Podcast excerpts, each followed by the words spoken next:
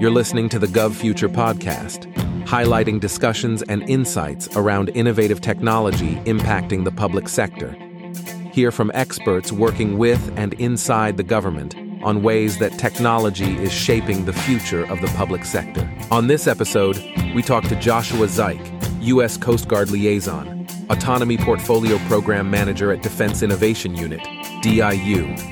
As a key linkage between DIU and U.S. Coast Guard, Josh shares examples of collaboration between Coast Guard and industry, the role DIU plays in growing the partnerships between industry and defense, the ways in which industry can develop relationships with the government for defense tech and national security innovation, and methods for bridging partnerships between industry and defense.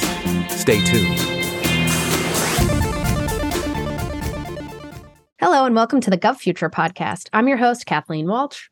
And I'm your host, Ron Schmelzer. And you know, one of the great things about our Gov Future community is that it's pretty worldwide. For many of you that aren't aware, uh, what we've been doing at Gov Future, besides this amazing podcast where we've been interviewing folks from oh, all across the public sector, federal, state, and local, international, even, and uh, of course, folks across defense and civilian and lots of other great uh, aspects of what we do we also run these in-person events too for folks who have the ability to join us in person.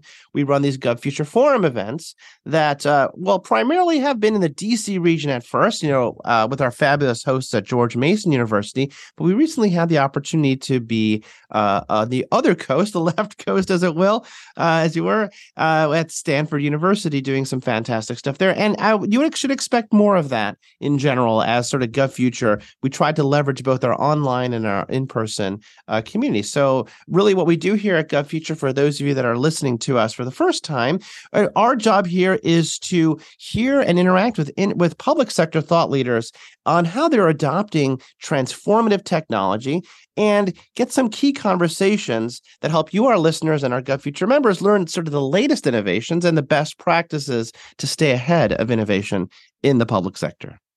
Exactly. And if this is your first time listening to our podcast, I encourage you to subscribe so you can get notified of all of our upcoming episodes and wonderful interviews that we have lined up.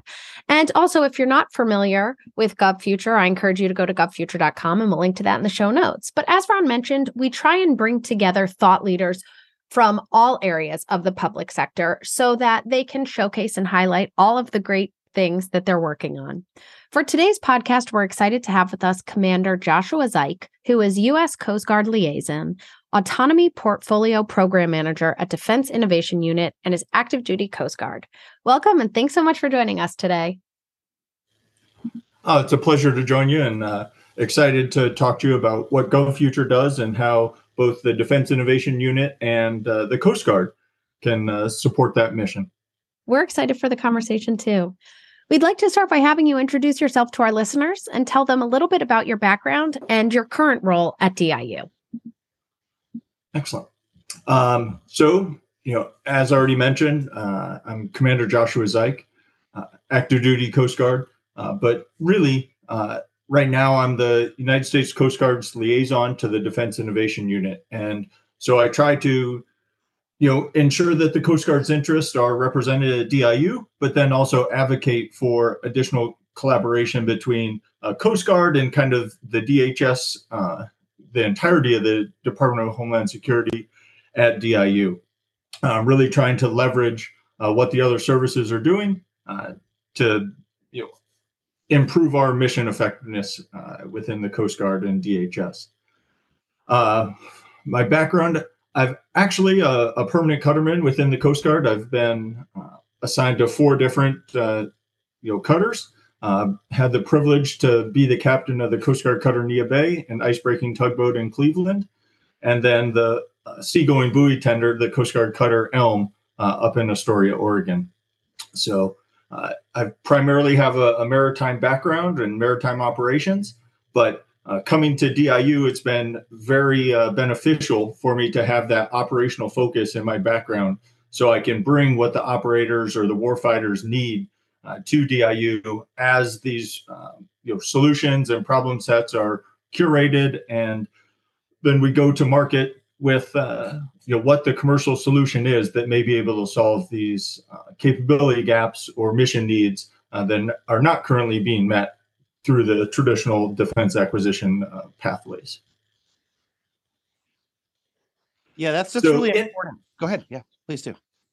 No, so in my role, um, again, I'm at DIU. I'm able to leverage the, that operational background because I'm a program manager, as you stated, on the maritime autonomy team. So, uh, understanding again what the operators and what the the servicemen and women out in the field need to better accomplish their mission, and that's uh, you know why I was brought to DIU. Yeah. And maybe for our listeners that may not be too familiar with the Defense Innovation Unit, even though we had you at our Gov Future Forum event, maybe you want to share uh, with our listeners a little more about what is the mission of DIU and maybe some of the scope of the sorts of things that they are doing. And then they'll bring us into the next question about how the Coast Guard and DIU are working together. No, excellent. Uh, so DIU's mission is to accelerate the uh, DoD's adoption of commercial dual use technology. And by you know accelerating that adoption, we try to transforms the transform the military's capabilities and uh, capacity while also strengthening the national security innovation base. So, kind of in a nutshell, we try to you know solve the military's problems by leveraging uh, what commercial industry has already done, and by doing that, we also focus on non-traditional defense uh, contractors. So we really focus on the smaller startups and the companies that are not traditional uh, defense contractors so we can broaden that national security innovation base because that is an important focus of DIU is you know breaking down the barriers to working with the government and being a good partner uh, both to our mission partner within the the military as well as being a good partner in the acquisition process with our commercial partner and vendor um, to kind of guide them through the process because the defense acquisition process is not an easy um, you know thing to go through um, especially when you're a smaller company uh, that you know may not have the experience or the expertise to navigate that. Yeah exactly. And i, I really like this idea of uh, you know, working with the innovation economy because there's so many small companies and startups and tech companies, and you know they they probably have not thought about or maybe they don't like to think about working with government agencies of any types because they feel like it's too difficult right? Uh, in some ways they're right. In some ways they're not not you know maybe they're thinking about things that they may have heard and not have experienced themselves. But but you're right there are all these really interesting ways that because everybody has to be more agile. Everybody has to be responding to the world that's changing at an ever faster rate. And on the one hand government needs to be procuring things in a more agile way and adopting new emerging technologies that everybody else is doing, our adversaries and our partners as well. And at the same time, industry needs to be thinking about uh, the needs of national security and defense as a customer base and helping them evolve their own products. So I really like this idea of commercial dual use. It's a really nice way of of thinking about this idea. On the one hand, like you don't have to have one foot all in the government space and one foot or you know another foot you know firmly in the commercial space. You can well maybe that is the idea. You should have one foot in each space and try to bridge the gap. So maybe you could tell us a little bit, you know, from your perspective especially as you're in your role as a Coast Guard liaison, you serve as this linkage between the DA, DIU and its mission uh, about trying to expand that commercial use technology and the Coast Guard. And so maybe you could share some examples of of how this interaction has worked and how the Coast Guard and industry maybe can work together and DIU to leverage this uh, DIU process. No, excellent question. And yeah, you know, one of the uh, major successes that has come out of the Coast Guard and DIU's um, you know collaborative uh, relationship is Saildrone, which is uh, you know an autonomous um, uncrewed uh, surface vessel.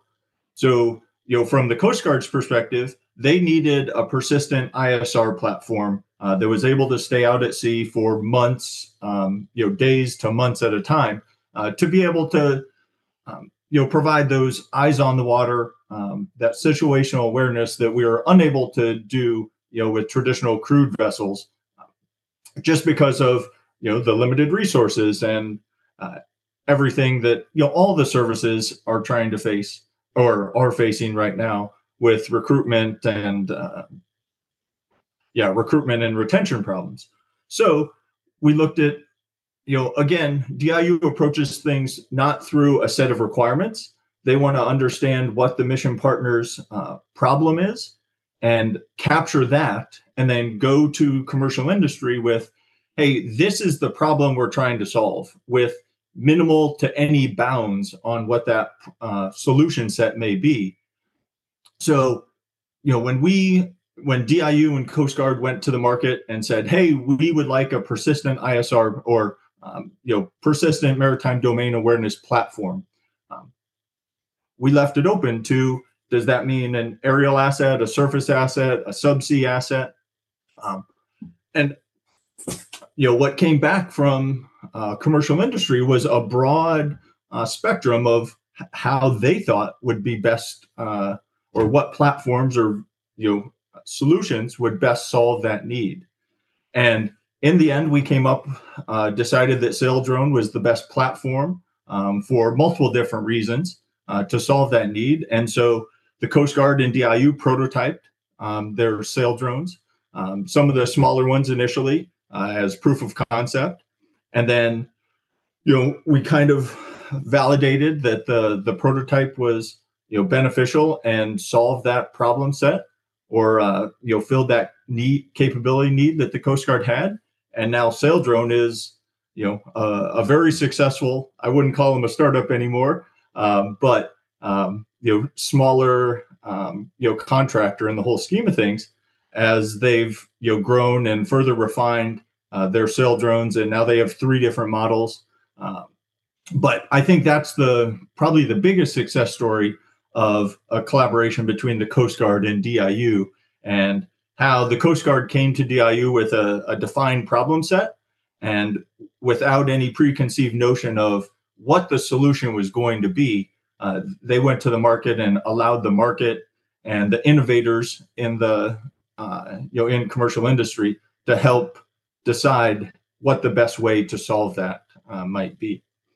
Uh, another collaboration between the Coast Guard and DIU uh, has been our wireless crew headsets, which uh, the Coast Guard was actually able to leverage some work that the Army had done um, for their, uh, you know, armored uh, vehicles, and you know that's one of those things that Coast Guard is a smaller organization, and we have limited research and development dollars, but you know some of the other DoD services are you know extremely large and they're able to invest and build these companies from the ground up.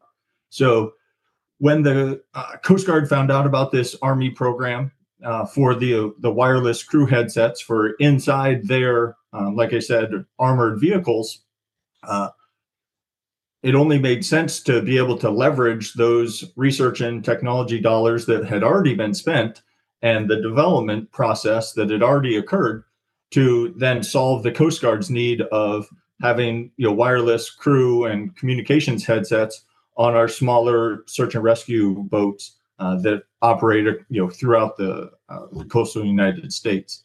So again, that's something that through the DIU Coast Guard relationship, we were able to leverage that and move forward.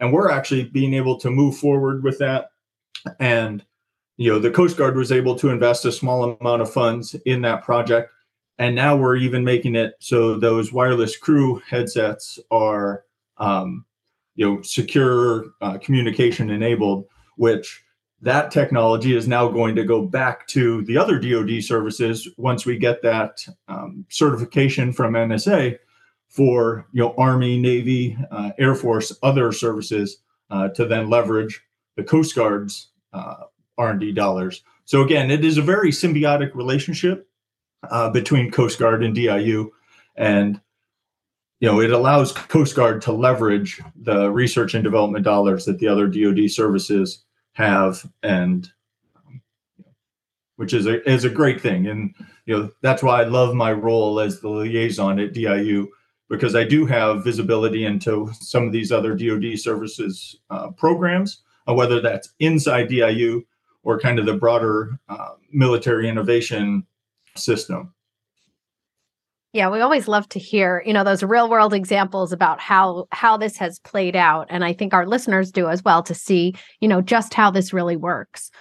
So, uh, one thing that is discussed quite often is you know, we need to be looking outside to industry, have partnerships to make it, you know people one aware that this is even uh, an opportunity for them and then so that we can leverage technology you know from a uh, different regions besides just maybe some of the more traditional regions that we've been getting this technology from. And that can be for a number of different reasons because you know government is centralized there and people know about that. So what role is diu playing in growing these partnerships between industry and defense? So i'm from what we call core diu which is the six different product portfolios um, that you know kind of align with the national security um, framework and how we're going to operationalize the technology that exists in the market. But DIU also has two other uh, you know arms, which are the National Security Innovation Network, which really builds those initial relationships with um, you know the universities and labs that are doing the the research. Um, so those ground level relationships, and then they also have the National Security Innovation Capital, uh, which is another uh, piece of DIU, which is focused on investing in hardware companies because the government and DIU specifically understands that the return on investment for hardware companies is drastically different than a software company. And we understand that there are certain uh, strategic hardware uh, needs that the military has that unless the military or DIU and specifically the National Security National Security Innovation Capital is willing to invest in those projects and in those startup companies, um, that they may not, um, you know, be able to grow and get into uh, where they're able to um, compete for a government contract. But really, it's you know it goes across the board. Like I said, uh, the National Security Innovation Network does amazing things. They have um, tons of different programs out there and ways that they can link up startup companies and uh, research efforts with different government entities that are looking for research in those areas. And again, that's not necessarily uh, DIU funding it, but the National Security Innovation Network really links up those different, um, you know, the commercial communities um, that are doing the research and development with the um, you know the government entities that are looking for those um, you know very unique and innovative technologies. Yeah, I think that's really important. I mean, there's a lot of components to the tech ecosystem in general, you know, uh, uh, across the board here, uh, you know, from the research and academic institutions creating new innovations that powers a lot of things. And of course, you have the startups and the uh, small businesses that are trying to take advantage of these new opportunities, pushing the boundaries as they always do, taking the risks, sometimes succeeding, many times not. Then, of course, you have sort of the the more established companies who have been providing solutions, but maybe haven't really been providing a lot of solutions, uh, perhaps in the government space. Then you have your traditional folks who've been providing government solutions, products, and services, and hardware of all sorts. So and of course you have the academic institutions and nonprofit. There's so many pieces here and i think all getting all of them aligned in different ways uh, is is useful and helpful. And it's interesting to kind of figure out which each one of them kind of play a piece here and how they're most uh, leveraged. And i think sort of um, you know part of that the biggest thing that's taking so much attention right now of course is ai can't get away from it. It's everywhere. Uh, and machine learning in general and just in general. So, so how are you seeing, especially as we hear about all these different components of the infrastructure, from the research to the startups to the to the these growing companies that are putting more of their effort behind AI, uh, in particular? How do you see that perhaps um, being leveraged for what you're doing, especially perhaps from the Coast Guard's perspective in the maritime space, or just in general, kind of how you see it impacting uh, what DIU is is trying to accomplish? I mean, there are a few specific instances where the Coast Guard and DIU together have been able to leverage AI um, to you know better accomplish the mission. So I already kind of mentioned Saildrone, and that's an autonomous um, you know sailing vessel. So you know there's an element of AI in there from uh, you know detect and avoid you know contact avoidance on the water. Uh, but I think a better example is something that um, internally at DIU we call XView 3. But really, what that is, it's a dark vessel detection um, using uh, imagery that's collected from synthetic aperture radar satellites. Um, that then all those imagery from across the entire globe, so you know, a single or a team of human analysts would not be able to analyze, you know, the imagery coming off the satellites, you know, 24 7 so they're able to leverage AI and you know specific algorithms that are able to evaluate the the imagery coming off the satellites and detect vessels that are otherwise you know not broadcasting their position, whether that's through AIS, um, you know, whether they've registered a, a, float plan or if they're you know fishing in uh, areas that they're not supposed to.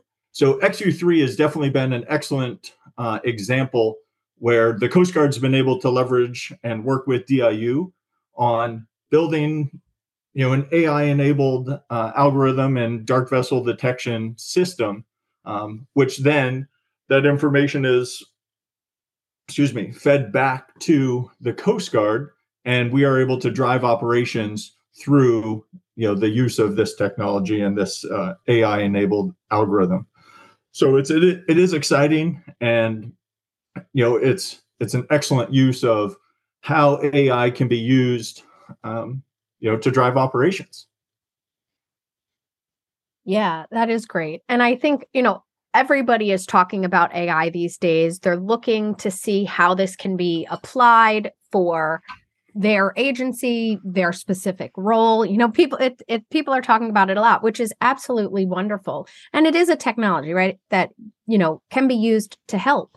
So, how are you, you know, looking at AI and what opportunities do you see in the years ahead that AI and ML can play for both the DoD and the Coast Guard? So, I think from a very broad perspective, one of the ways that the Coast Guard specifically and DoD um, generically can move forward with AI is understanding that this technology is a way to buy down the risk, and whether that's you know the risk of putting uh, your people in harm's way, um, or you know other potential risk, but then also increasing the operational efficiency and decreasing cost. So you have to kind of couch it in okay, what mission areas are we able to deploy this you know AI technology um, that kind of checks all three of those boxes.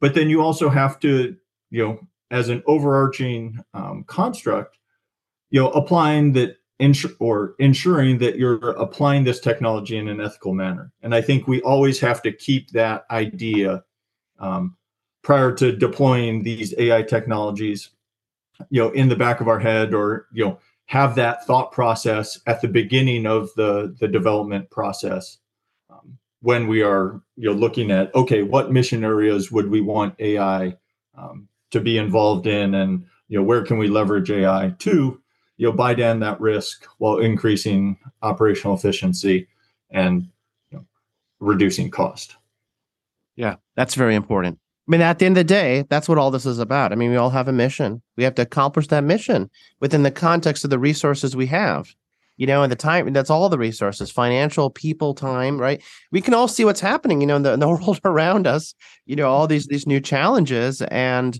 um, you know, just being able to respond to those challenges is is in and of itself a, a challenge, right? So uh, I, I, think that's what a lot of this is all about: is increasing the the not only the the speed to to response, the quality of the response, the effectiveness, the efficiency, not being bogged down by um, our own people and processes and legacy technology. This is all this is the stuff that we really love to hear because when it's funny when we talk to different agencies, maybe defense, but it may also be. We just had a conversation with the Office of Personnel Management in the U.S.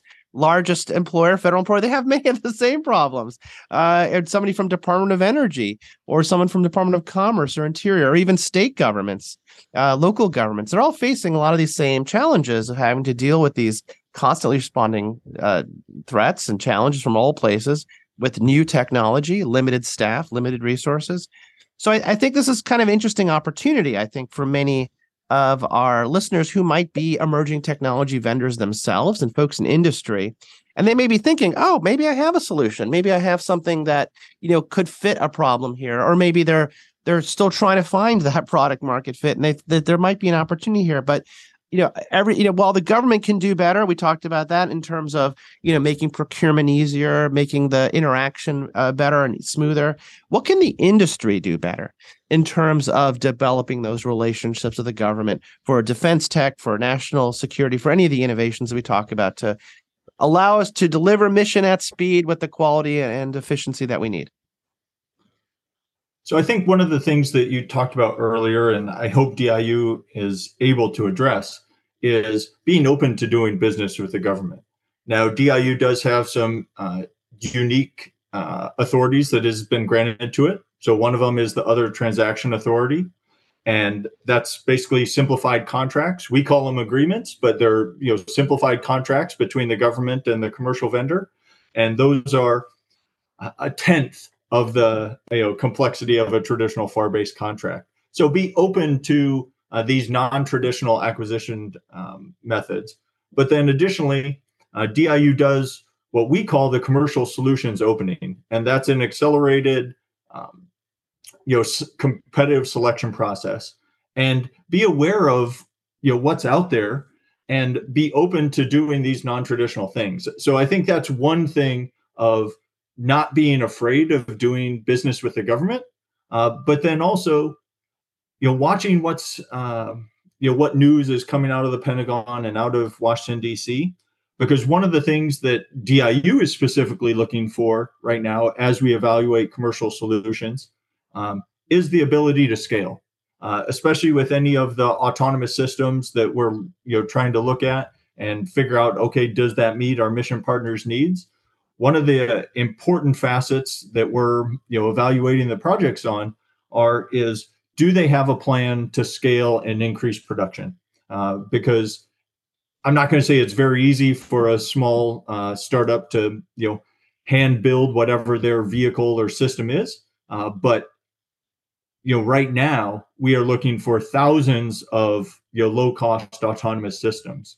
And so the more that we have a better understanding of how this you know startup company or smaller non-traditional defense company is going to be able to get to that production scale is you know is greatly beneficial. So think through some of those things. Um, we're very glad that um, to receive any type of submission to our um, you know any type of commercial s- solution to our solicitations that we put out on our website but you know think through you know kind of the next steps um, as you're building through or you know developing your technology.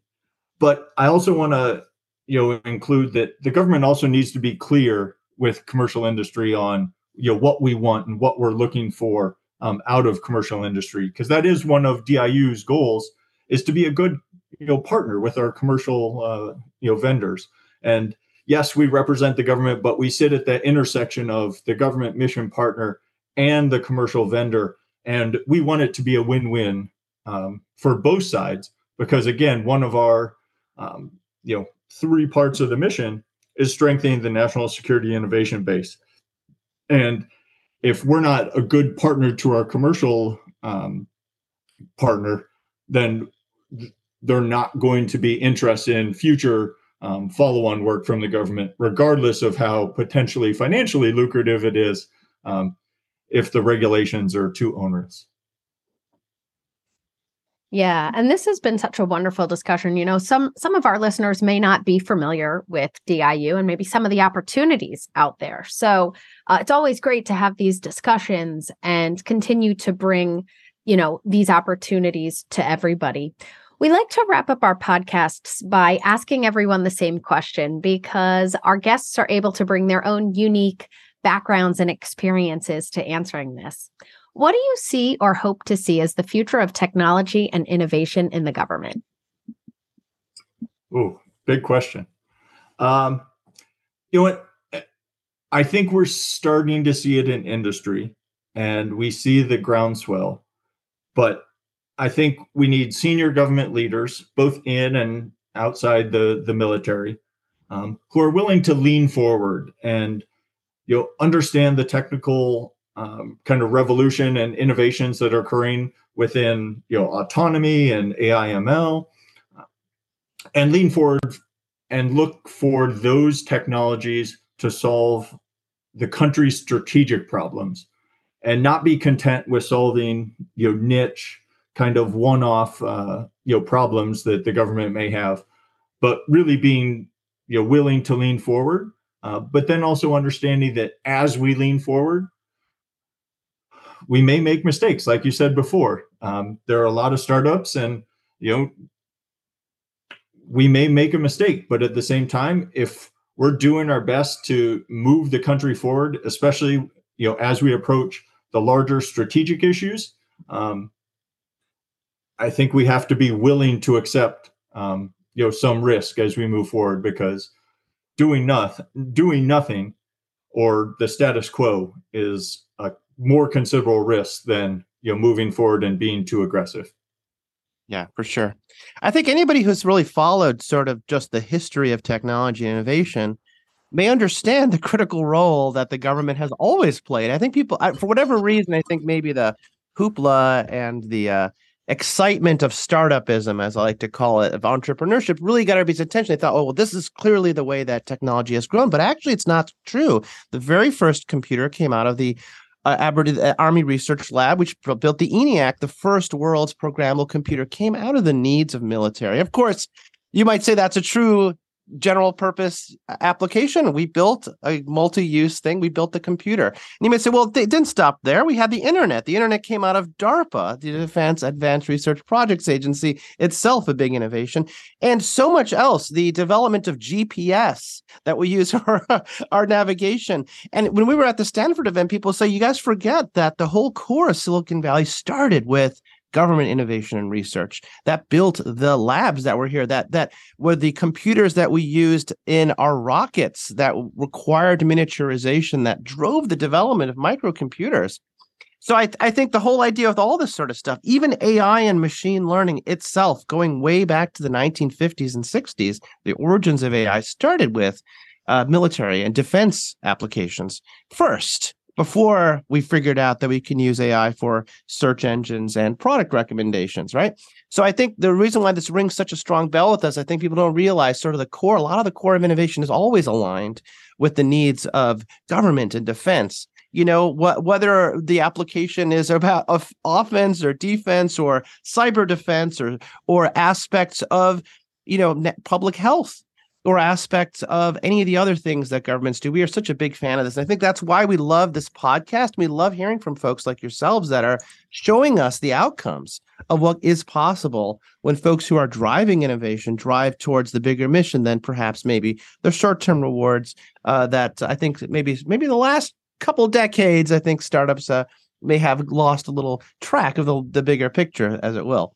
So we are motivating, encouraging folks to engage. And I think on that note, I really wanted to thank you so much, uh, Josh, for being here, uh, being uh, on our on the Gov Future podcast, sharing your insights and all the great things that you're up to at the Coast Guard and DIU and all the things in between.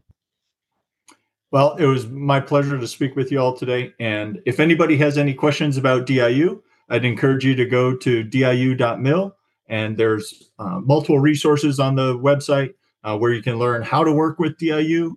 Um, you know, what's the competitive selection process? How do you apply for the different solicitations? So uh, please encourage any of the innovators out there that are looking to solve the you know national security problems of tomorrow um, to go to diu.mil and check us out. Thank you. Wonderful. And I will make sure to link to that in the show notes as well. So people can just click mm-hmm. on that link.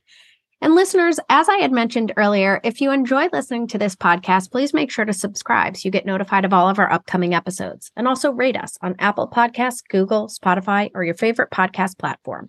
If you haven't done so already, become a Gov Future member to take advantage of all that the community has to offer, including access to a diverse network of government innovators, opportunities to collaborate with government agencies, exclusive access to events, resources, and a platform to have a voice in shaping the future of government innovation. You can learn more and sign up by going to govfuture.com slash join, and I'll link to that in the show notes as well. We also have additional resources geared just for you, our GovFuture listeners. Go to govfuture.com slash resources to check out all of our different resources, books, courses, checklist, explainer videos, and more.